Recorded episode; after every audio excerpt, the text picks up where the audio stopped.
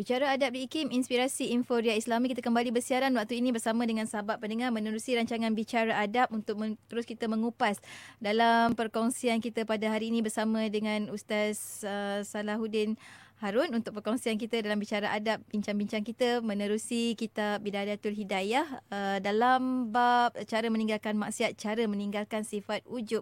Ustaz kita teruskan lagi perkongsian kita pada kali ini. Silakan Ustaz.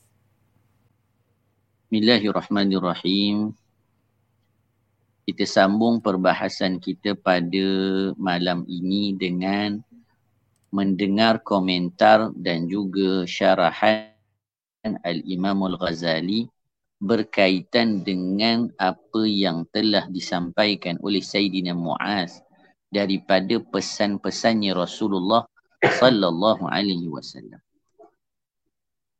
Kata Al-Imam Al-Ghazali, maka hendaklah engkau renung baik-baik perkara yang terkandung di dalam hadis ini wahai orang yang gemar kepada ilmu pengetahuan.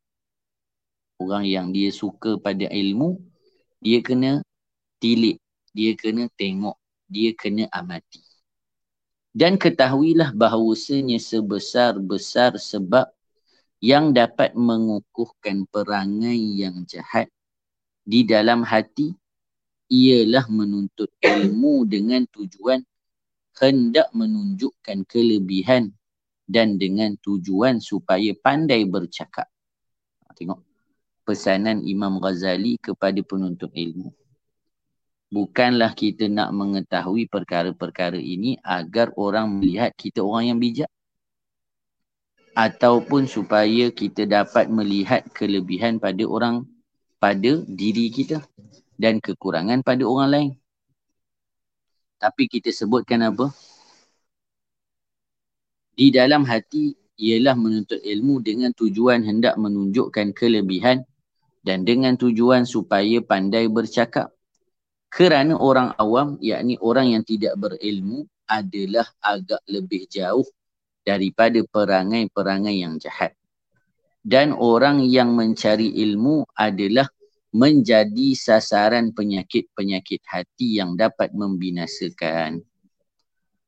Maka lihatlah pada dirimu dan timbanglah baik-baik.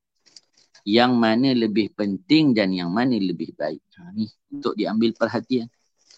Apakah yang lebih baik itu belajar ilmu yang membawa engkau supaya berhati-hati dari daripada segala perkara yang dapat membinasakan engkau lalu engkau sibuk dengan membaiki hatimu dan membangun akhiratmu. Ha, jadi ha, di sini pesanan Imam Ghazali supaya kita kena tahu apa yang kita perlu belajar dan untuk apa.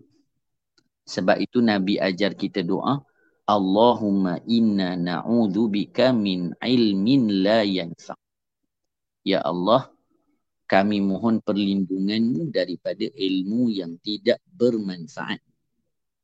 Ilmu yang tidak bermanfaat apa dia? Yang kita tidak boleh amalkan. Yang tidak memberi kebaikan kepada kita. Sebab itu, kalau kita boleh ulang dalam siri ini, sebelum ini kita dah sebutkan pada pertemuan-pertemuan awal pada kitab ini dan sebelumnya, doa yang kita baca setiap kali kita mulakan pengajian. Apa dia? Kita doa pada Allah, Allahumma inna nastaudi'uka ma qara'nahu aw naqra'uhu fi hadzal majlis wa ma qablahu wa ma ba'dahu fahfazhu alaina hatta taruddahu ilaina waqta ihtiyajina ilaih. Kalau mungkin uh, DJ Nur Hayati perasan Ustaz Lutfi pun ada dia membaca doa yang seumpamanya. Ha, tapi dengan lafaz yang sedikit berbeza. Doa ini disebutkan apa? Bila kita dah belajar, kita sebut apa? Uh, Allahumma inna nastaudi'uka. Ya Allah, kami tinggalkan kepadamu apa yang telah kami pelajari. Apa yang akan kami pelajari. Fahfazu alaina. Ya Allah, engkau jaga apa yang kami belajar ni. Lepas tu kemudian apa yang kita nak? Hatta taruddahu ilaina waqta ihtiyajina ilaihi. Dan kemudian apa pula kita nak? Ya Allah, agar apa yang kami pelajari ini engkau kembalikan kepada kami waktu kami perlukan. Ramai orang belajar tapi bila mana nak mengamalkannya dia tak boleh amal. Dia lupa, dia tak ingat dan sebagainya. Semua itu sebab apa? Sebab Allah tidak beri taufik pada dia untuk beramal. Maka bila kita belajar kita kena minta kepada Allah, Allah kembalikan ilmu itu pada kita waktu kita perlukan. Ini penting. Maka kemudian disebutkan oleh Imam Ghazali, ataukah yang lebih baik itu engkau bergaul dengan orang yang bercakap kosong, maka engkau mencari ilmu yang menjadikan orang engkau orang yang takbur, riak, hasad, ujub. Sehingga akhirnya engkau binasa bersama orang yang binasa. Dan ketahuilah olehmu bahawa tiga perkara ini, yakni hasad, riak dan ujub, ialah punca kepada segala penyakit hati. Tiga sifat ini yang kita kena jaga daripada merosakkan diri kita. Dan baginya tempat tumbuh yang sama, iaitu hubbud dunia. Dekat hati juga boleh jadi tempat tumbuh cinta kepada dunia. Ha, maka Nabi sebut bahawasanya penyakit orang-orang pada akhir zaman apa dia?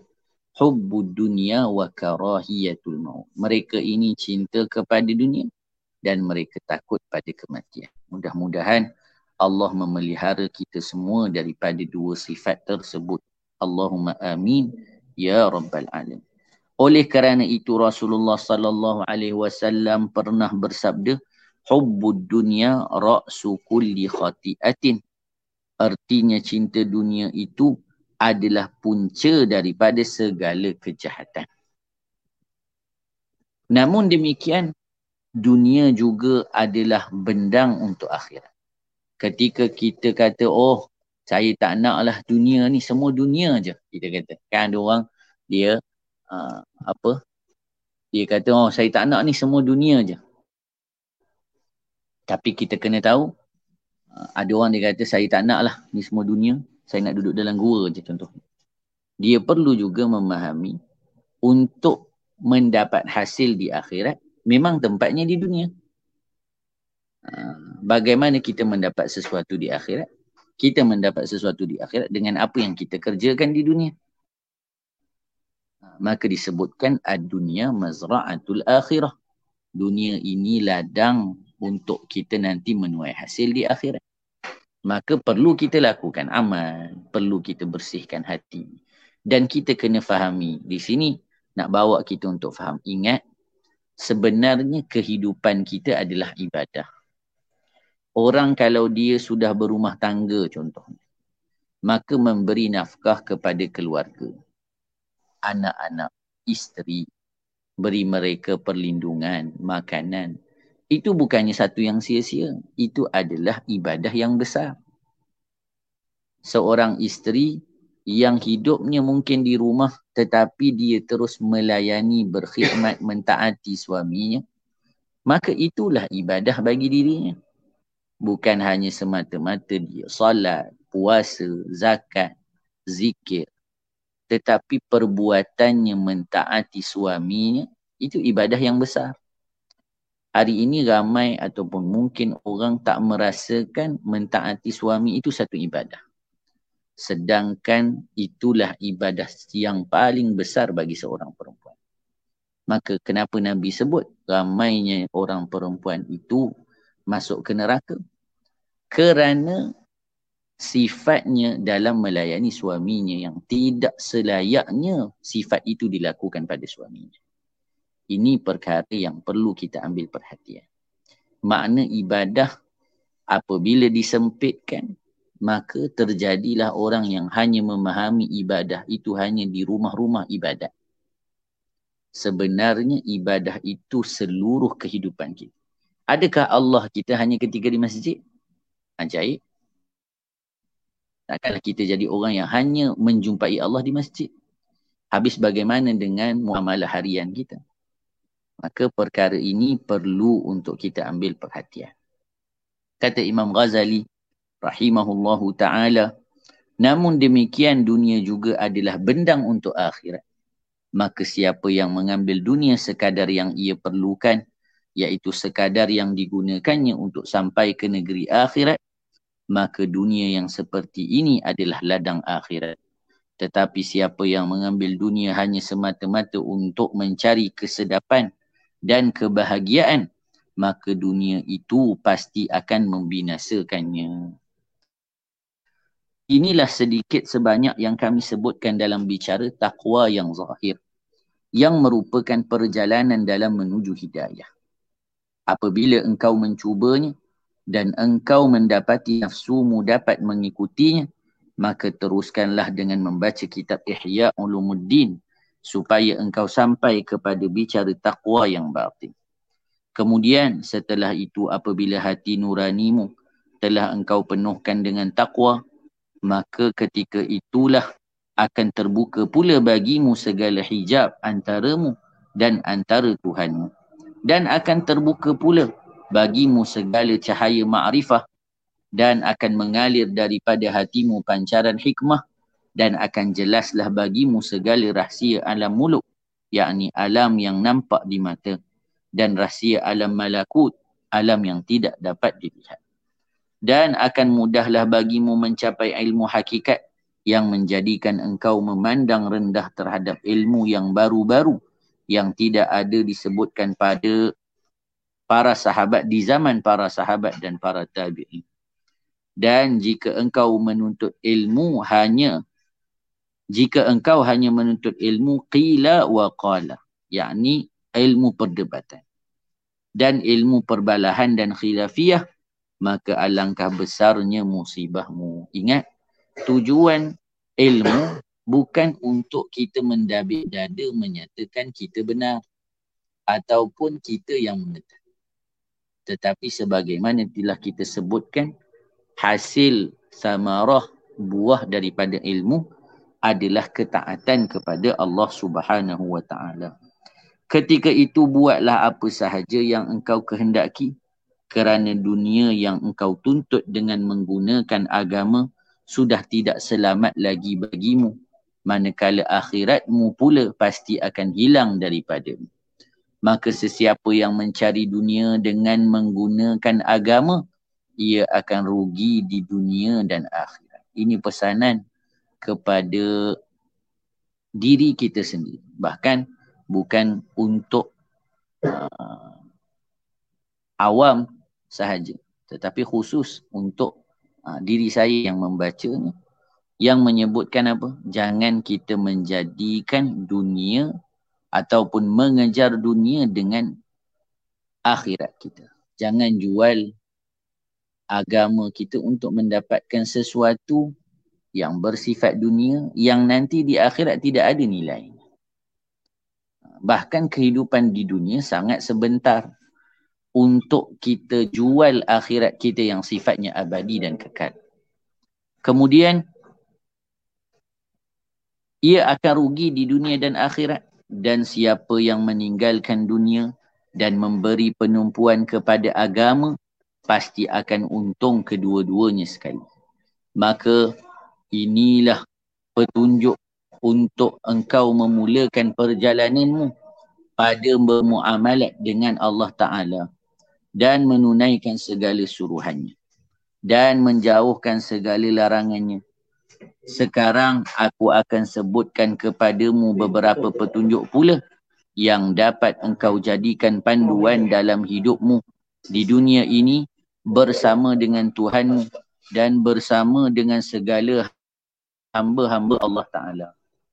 Maka disebutkan di sini setelah Al-Imam Al-Ghazali menjelaskan berkaitan dengan tiga sifat yang merupakan maksiat bagi hati yang perlu dijaga oleh setiap orang yang ingin menuju jalan hidayah maka kata Al-Imam Al-Ghazali ah, setelah berbicara tentang bagaimana ah, memulakan perjalanan pada bermuamalat dengan Allah dan menunaikan segala suruhannya dan menjauhkan segala larangannya.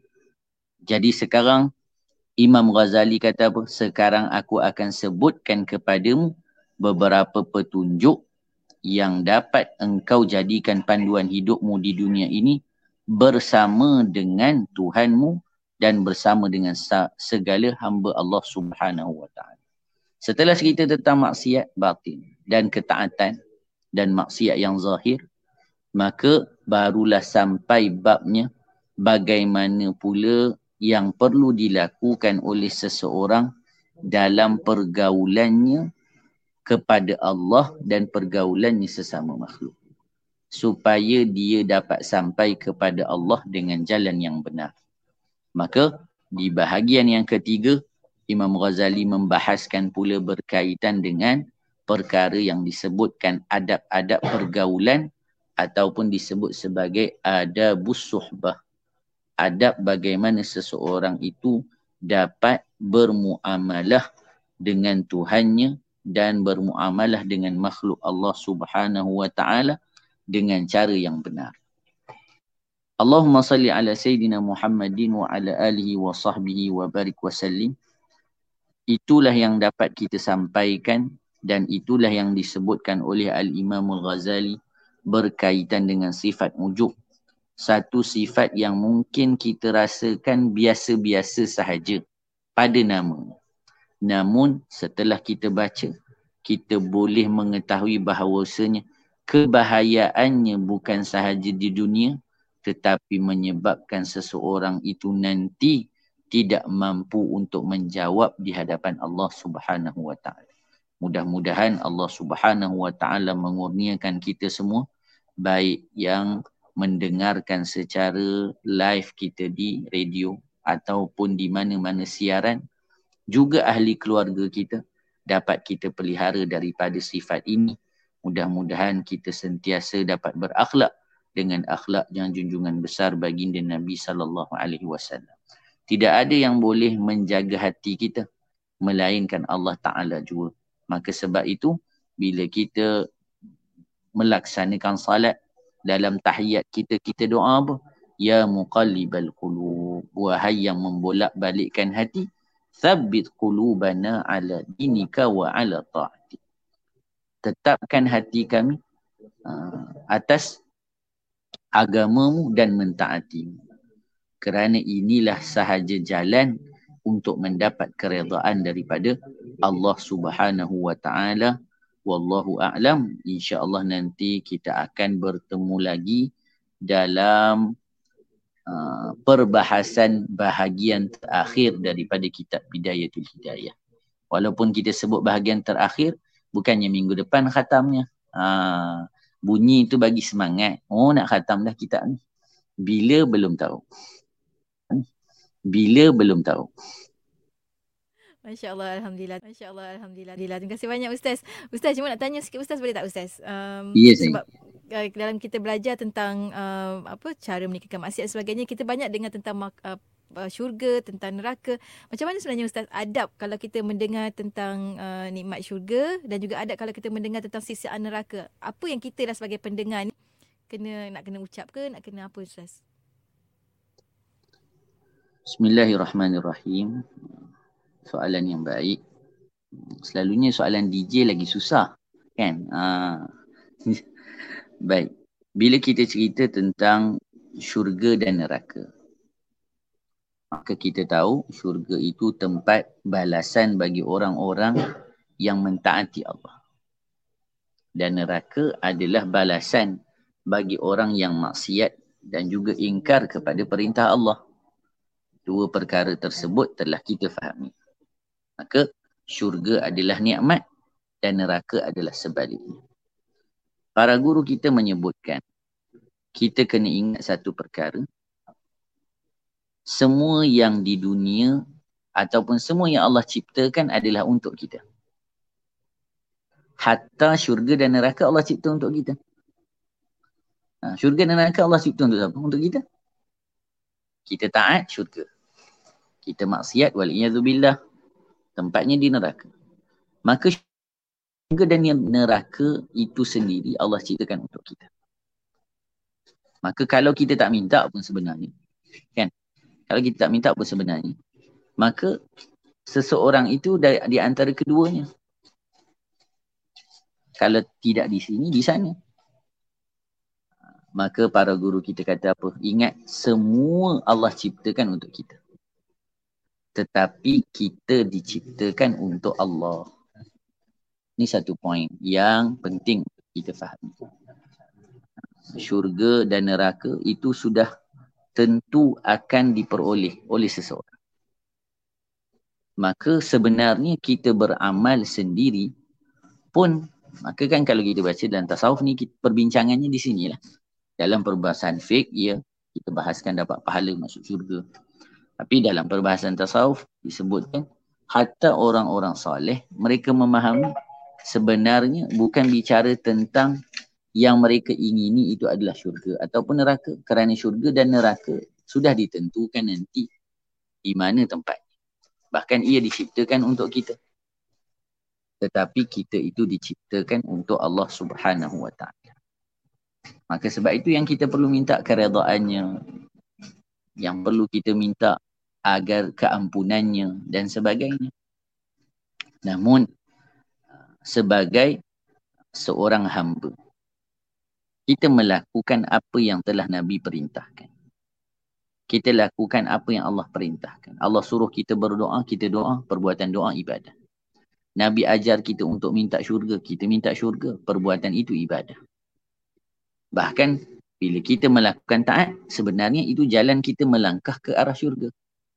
Walaupun semuanya itu atas ketentuan Allah.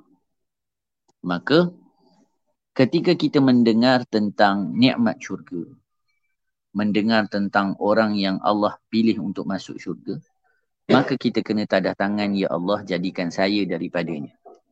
Ya Allah masukkan saya ke dalam syurga. Maka itu kita punya reaksi. Dan kita ke kita mendengar tentang api neraka, maka kita minta perlindungan daripada Allah. Sebagaimana diajarkan dalam kitab-kitab fiqah. Ketika kita sampai pada ayat untuk Allahumma salli ala sayyidina Muhammadin wa ala ali wa sahbihi wa barik wa sallim. Ketika kita sampai pada ayat jauh daripada api neraka ataupun tentang azab api neraka, kita dianjurkan untuk minta jauh daripada azab tersebut. Dan ketika mana kita mendengar ayat tentang syurga, maka kita mohon kepada Allah agar dikurniakan InsyaAllah. Terima kasih banyak Ustaz untuk pencerahan. Ustaz sampai ke hujung. Uh, sedikit kesimpulan sebelum kita nak sambung minggu depan untuk bab yang baharu. Silakan Ustaz. Untuk bab yang baharu. Silakan Ustaz. Allahumma salli ala sayyidina Muhammadin wa ala alihi wa sahbihi wa barik wa salim sidang pendengar ikim yang dimuliakan Allah Subhanahu wa taala. Tidak banyak yang ingin kita perkatakan pada uh, khulasah ataupun kesimpulan kita pada hari ini. Cukuplah sebagai seorang hamba kita kena terus mengharap kepada Allah agar kita Allah jadikan daripada hamba-hamba yang taat. Dan Allah subhanahu wa ta'ala menjaga diri kita daripada melakukan maksiat. Tiada daya dan upaya bagi diri kita melainkan hanya kepada Allah juga tempat kita berharap dan memohon bantuan. Wallahu a'lam. InsyaAllah kita akan bertemu lagi pada pertemuan akan datang. InsyaAllah. Terima kasih banyak Ustaz untuk pertemuan kali ini. Semoga Allah memudahkan segala urusan Ustaz di bumi Madinah, bumi Nabi. Masya Allah. Terima kasih banyak Ustaz. Bertemu lagi minggu hadapan insyaAllah Ustaz. Assalamualaikum. Assalamualaikum warahmatullahi wabarakatuh. Dan untuk anda sahabat pendengar teruskan kesetiaan bersama kami tentunya hanya di IKIM Inspirasi Info